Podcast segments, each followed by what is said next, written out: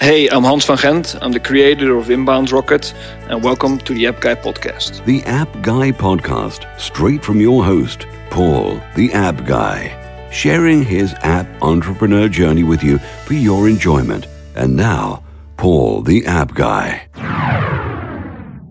Welcome to another episode of the App Guy podcast. I'm your host, it's uh, Paul Kemp. This is the show where we help entrepreneurial uh, people, app, app founders, startup founders to help you in your entrepreneurial journey. To do that, I get some amazing guests from around the world. And today I have the managing director of Firebox. He is Kristian Bromley, and uh, he's actually also uh, they're working on a new app, which is why it's relevant as well. So, Kristian, welcome to the App Guy podcast. Hi there. Hi, Paul. How are we? I'm very, very good. And uh, well, first of all, it's just great to hear your story. I'd love to know um, like how long you've been at Firebox and what it is you get up to at Firebox. Of course, yeah. I'm I'm institutionalized. I've been here for 13 years. So we've been around for 17, although uh, on web only, and obviously we're still young at heart. But I have been. I started in customer services and then worked my way through the company. And about three or four years ago, I became managing director and in in charge of all that we do now, I guess. So yeah, it's being a nice. I've I've kind of seen all levels of the company and understand hopefully the brand as as well as anyone just through osmosis. Yeah, just to give people an idea of the brand. I mean, everyone now listening should go to firebox.com, check it out. I think some of the products are the most amazing products that you'll find. You you your tagline is shop for the unusual. What what does yes. Firebox mean to you? Um, well, we've actually gone through a few taglines trying to get kind of get where we are because I do like changing taglines, which I'm sure infuriates some of our guys. Um, so we've been through the coolest things you can buy, which is a bit too subjective. Our the other one we really like is not for everyone, which I think encapsulates our brand voice and our products. And some of the products are a little bit risque, so therefore that kind of makes sense there as well. The idea that it's okay not to like our stuff. We don't necessarily want to. We obviously don't want to appeal to everybody. I think we've we want to attract like-minded people with the same sense of humour that we've got and the same outlook on life, same worldview, which is being a bit unusual, really. So the shop for the unusual is our is our current incarnation and, and the one that we're going to stick with because I think it, it it's kind of got some nice little bits of um, different meaning, basically. So the idea is that you're unusual because you're shopping on Firebox. The people you're buying for are a bit unusual because of the products that we sell, and the products themselves are unusual because they're not run of the mill and they're not available everywhere, and they're a bit uh, they're a bit kind of left field and a bit irreverent. This is going to be hard, but what is your favorite product you think you've discovered and, and bought on Firebox? Uh, well, I really like our pop culture stuff. So I'm, as I say, I'm a bit, I'm in my thirties now. So I don't know how old the the audience of, of entrepreneurs are, but you do get to be this old and still kind of hang around in, in tech. And I really like our, we do, we do like a, some of our own brand products that we do. We've done, it's not the biggest seller we do, but we did an American Psycho uh, uh, card holder, which is like kind of, I don't know if you've seen American Psycho, but there's a really famous scene where he's, they're all trying to cockfight with each other about who's got the coolest business card, and it's all about the kind of pedantic nature of that. And it just makes me laugh every time I see it. And we've done a really, really good job with the image and the, and the on the product page, and there's loads of like little Easter eggs on there and quotes. So I like that. We also do a Kobayashi mug out of Usual Suspects. Um, we do Back to the Future um, uh, sort of iPad case, which is the um, the almanac. I kind of like geeky, more kind of secondary film references and things like that. But to be honest, most of the stuff that we sell, I really, really, really like. There are a few things I'm, I've perhaps we've had them on the site for a bit longer and I'm not so kind of excited about anymore. I still think they're great when you see them for the first time. But yeah, we've got BB-8, which is the Star Wars kind of hero that we've got this year. We've got some really cool number one product at the moment. Is again one of our own things, which is the Unicorn Tears Gin Liqueur, which is a gin liqueur made out of the made out of the tears of unicorns, free free range unicorns. We've battered them to death with some paddles, and um, their tears have been collected into a salty salty mixture. Strain out the salt, put some kind of glitter in there, and it's a lovely gin liqueur. You know, I think one of, the, one of the things we could learn from you in this, because this is to help out others that maybe are at an earlier stage of their startup and their entrepreneurial journey, is that you mentioned about attracting like-minded individuals. How how do you how important do you think that is mm. in a business to attract like-minded individuals to your proposition? Um, I, vital, I suppose. I, I don't know if it's. I think it's twofold for us. One is because it's it fits what we think the brand represents and the kind of core values and it being shareable and not taking itself too seriously. And obviously, you want to find people who dig what you're doing and kind of buy into what you're doing. But also for me personally, I've no interest in kind of selling stuff that's or selling. You know, I've no interest in working in a company that I don't really believe in its products. Uh, I don't know. How, I think it's pretty hard to to start a business and kind of only have a passing interest in your products or not be really passionate about your products. If you're not passionate about what you're selling, even if the best salesman in the world or best PR person in the world, you're never really going to to do it justice because you just don't feel the love for it deep down, really.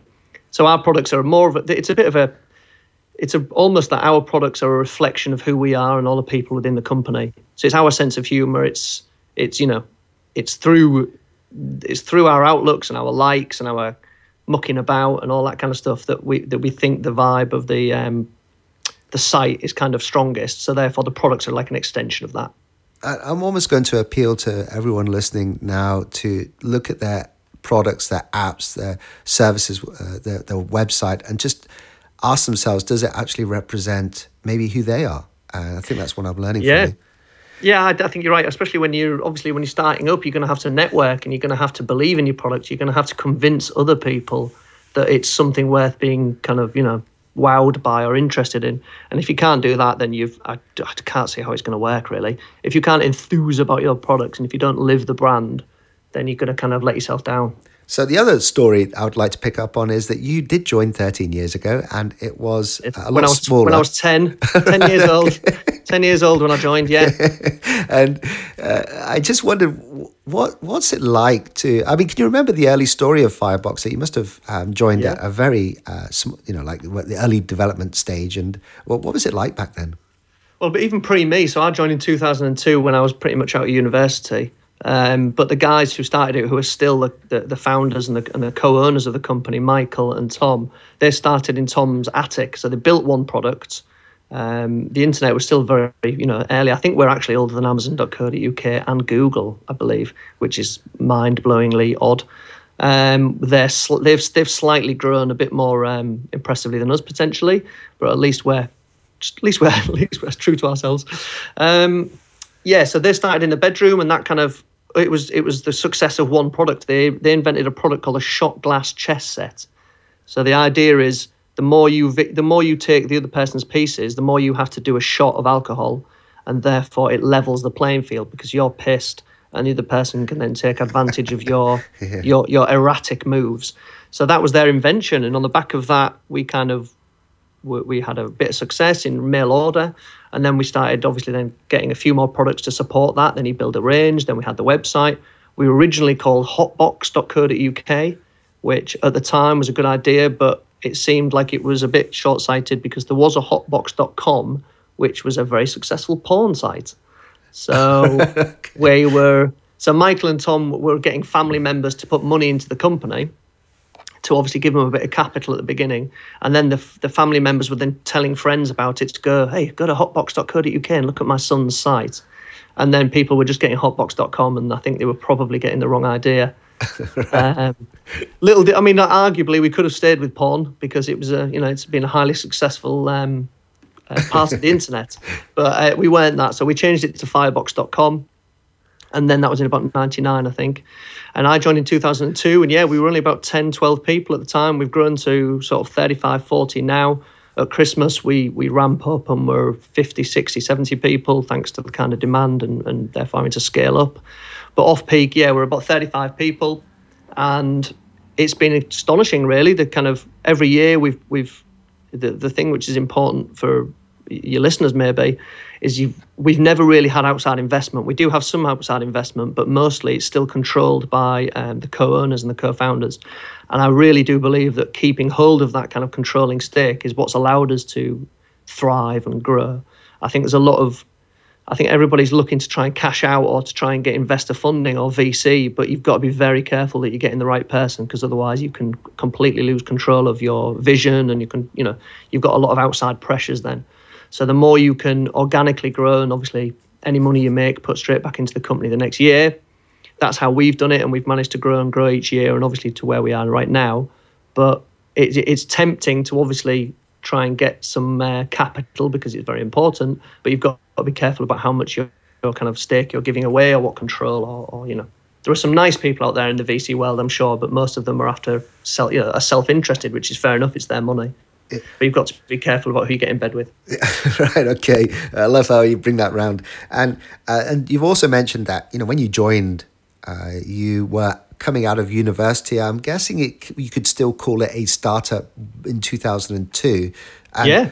Uh, what advice? There's a lot of people listening to this who are leaving university who are thinking about careers and wanting to join a startup. Would you recommend going down and joining like the startup route and, and maybe joining or becoming a startup? Yeah, I don't know where where in the Silicon. Sorry, no, where, where is it? Tech Roundabout and the.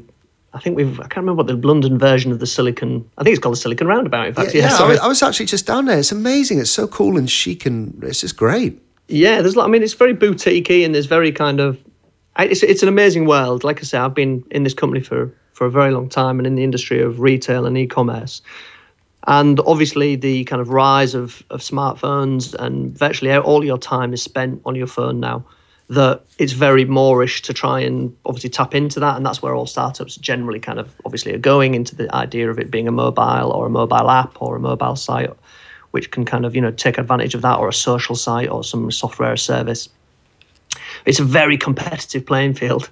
It's very very competitive, and I, I don't know I don't know if it's quite the same as the you know the American Silicon Valley. I'm not really sure how it works here in terms of startups and and um, what the risks are or, or anything else. I think there's a lot of people who obviously want to gain a lot of experience, and startup is a very very fast way to usually anyway is a fast way to learn because it's very um, erratic and up and down and obviously dependent upon so many little factors.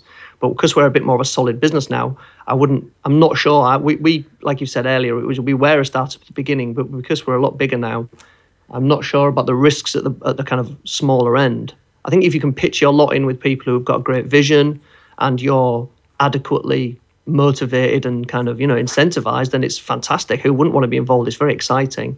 But I do know, obviously, that it's a very, um, it's not as simple as just finding a startup and becoming a, becoming a success because because I also think as well that uh, when you actually joined, you, you do believe in the product, you do believe in the the ethos and the vision of the founders, and mm. also I'm guessing as well it's uh, slightly easier to become managing director of a team of you know 40ish than if you're going to join a, a, company a corporation like Microsoft or Google or Facebook where the, the chances of you actually getting onto the board are probably quite slim yeah, we, we've actually had this good point. We've had some people um, join us from a more corporate background. So from Amazon or Play or uh, Google, actually, they've, they've come back and forth, and we've had people kind of poached by Google.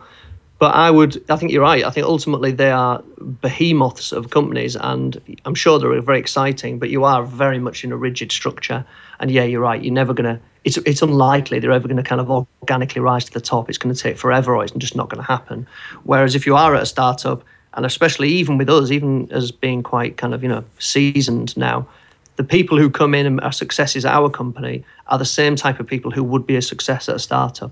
They're the people who are passionate, who terrible cliche to think outside the box, but it is about it's about passion really. And if you if you've got the passion for it and you don't treat it as a nine to five, and you're constantly questioning things and you're not kind of taking the status quo for for um, you know just because that's the way it's been done should it should be there for forever.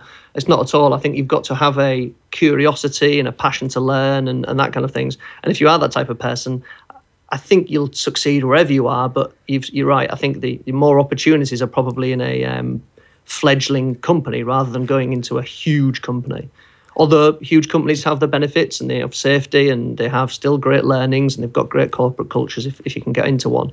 But there, yeah, it's a different kind of mindset if you're a if you're obviously young enough and kind of fancy free and not perhaps have the quite the same um, have the same uh, uh, responsibilities maybe that you can go and just start join a company which may succeed and may fail spectacularly then it's great. It's you know a bit of war a bit of scars. It's nothing better than a bit of um, experience. So there's two more things we need to do before we say goodbye, Kristian. One is that we, we love to try and figure out what your pain points are, what your frustrations are in business, because by learning that, then there may be potential solutions that we can build on the back of it that could lead us to ideas. So I'm thinking, as managing director of Firebox, you know, what are the biggest pain points you're up against right now as you think about your business? Um, I'm sure they're very applicable to virtually all startups, and that's that's growing really. When you grow, you encounter things that you perhaps wouldn't realize. Obviously, you know the, the idea of growth and scaling up sounds quite exciting and quite daunting, but it is a lot of moving from a kind of unstructured and anything goes type of vibe and culture into a little bit more structured is can be quite scary and it can be kind of challenging for for the structure of your company and reporting and, and all the rest of it and making sure nothing's kind of slips through the cracks. So the idea of scaling up and growing is always a pain point for any company, whether it's a startup or anything. Um, the other thing is I'm quite good at having new ideas, whereas if you kind of if I could give myself some advice a few years ago, I think I would have said drill down more on a couple of core core ideas and core priorities rather than spreading yourself too thinly. If it's very more it's very moreish to start on something new or the novelty of an of a new idea but actually the the ideas you've had probably before have not been kind of fully mapped out or actually fully uh, realized yet. So jumping to another idea when you've not you've not done the kind of um, when you've not nailed the first idea is it's too easy to do. And actually doing that i think you're probably you're fooling yourself a little bit. So i think that's a, a real challenge is to actually keep going at the core of what your business is about and not trying to diversify and pivot away too quickly until you fully realize where you're you know where the kind of um, benefits of what your original dream was. Yeah you've actually hit on the, one of the core problems of most uh, startups app entrepreneurs is the discoverability getting attention and mm. growing as well in terms of uh, customers and audience and downloads uh, so um, you know the other thing this is a show about apps and we love to know uh, one or two apps that you may be able to recommend to us. And um, you know, given that you're there in Silicon Roundabout, right? Uh, yeah. I wondered if you have uh, your phone handy and whether you do have an app that you could recommend to us. Um, I, well, I mean, I, I, don't want to be too um, nepotistic, but uh, Michael, our co-founder, uh, who who has left the company a while ago, he's still on the board, but he left the company to make Moshi Monsters and Mind Candy and other successful com- uh, uh, companies. He's also got an app which I listen to, which is called Calm, which is very similar to Headspace in the um, meditation, basically. So it's guided meditations, and it's it's a um, very very moreish app. And obviously, meditation and mindfulness is incredibly hip, incredibly hip. Paul, we all need to take a step back, and we all need to uh, give ourselves a little bit of um, peace and balance. But Calm is a really great great um, app. I really love. Um, I don't know if you've ever heard of Habitica. It used to be called Habit RPG, and it's like a role playing. It's a bit nerdy, but it's like a role playing game for your to do list and your daily habits and that kind of thing. That's great. And obviously, if I'm going to be really talking about our own things, we've got Gramography, which is our um, website, which isn't quite an app yet. But if you go to gramography.com, it's a really, really, really cool experience if you log in with your Instagram um, account you can see all your products magically. Your pictures appear all over the products, and it's a really cool immersive experience. And obviously, I mean, go to firebox.com. Next year, we'll be building our own app, and it'll be a cool experience. But right now, it's a lovely, responsive site on mobile, so it's it's you know very moreish. Yeah, and actually, one of the things that uh, I know we'll be talking about next year is the Gramography app as well, yes. and your journey with that. And as you, uh, how, how is the build going for Gramography? Uh, do, do you have any challenges with regards to um, the development uh, that you could talk through or uh, it's it's more of a the UX and the tech guys looking at that, but I do know that they're in the early stages. I think there's a paralysis of choice, isn't there? And, and I don't quite know the exact kind of um, software they'll be using or the systems they'll be using, but I know that it's a lot of early stuff is basically research about making sure we kind of choose and pick the best, most flexible um, format for for the app, really. So I think there's a little bit of investigation really now and then the UX and all the kind of brand and positioning kind of fall on top of that. But until then, I think it's getting the foundations right because it seems like you're sometimes procrastinating by, you know, comparing and contrasting and never getting anywhere. But I do think that you really do need to make sure you put the um, the research in f- at the beginning, so you're on sound foundations. Otherwise, you're kind of building on top of a house of cards. Well, I will put show notes um, uh, for links uh, on episode 395 at theappguy.co. Uh, so uh, for you, those listening, the apps to try to listen to this, just go to episode 395 with Kristian Bromley and uh, you'll be able to get links to all those apps. And Kristian, how best can people reach out to you or Firebox? What's the best way of getting in touch? Uh, well, obviously, firebox.com. We've got a we've got a lovely, beautiful, sexy customer service team that are always on on hand, and they're good fun. And we've got live chat as well, so you can come and have a chat with us. Although the the, the guys in charge of that are a little bit obsessed with cat pictures, which is obviously you know a bit old school now. Um, oh, sorry, some noise just happened then. Sorry. Um, and then we've got our Twitter account, got a Facebook page, the usual social channels we're always available on. We like people to come and muck about with us really and talk. Okay. Um, okay. and obviously, sorry, yeah, I, I, I, not blowing my own trumpet, but also you can look at me and, and laugh at me and love me and comment on me, and I will comment back, even if it's abusive, on our YouTube channel, which is forward slash firebox. And then we, we do like mad videos. We're just about to post the top five unicorn gifts, and you will see how incredibly lo fi and pathetic our presenting skills are. pathetic in a good way, not pathetic in a pathetic way. pathetic in a getting noticed way. Yeah, pathetically great. Kristian, this has been great. I loved uh, having a chat with you through your journey at Firebox. Oh, thank you very much. it's uh, great to to speak to you and obviously get to kind of, if at all, help anybody else listening. So, thank you for listening to this episode. Let me know what you think to this format. I'd love to get your feedback. You can get in touch with me through the appguy.co. There's a contact form there, or you can email me, paul at the appguy.co, paul at the appguy.co, or Twitter, paul underscore s underscore kemp.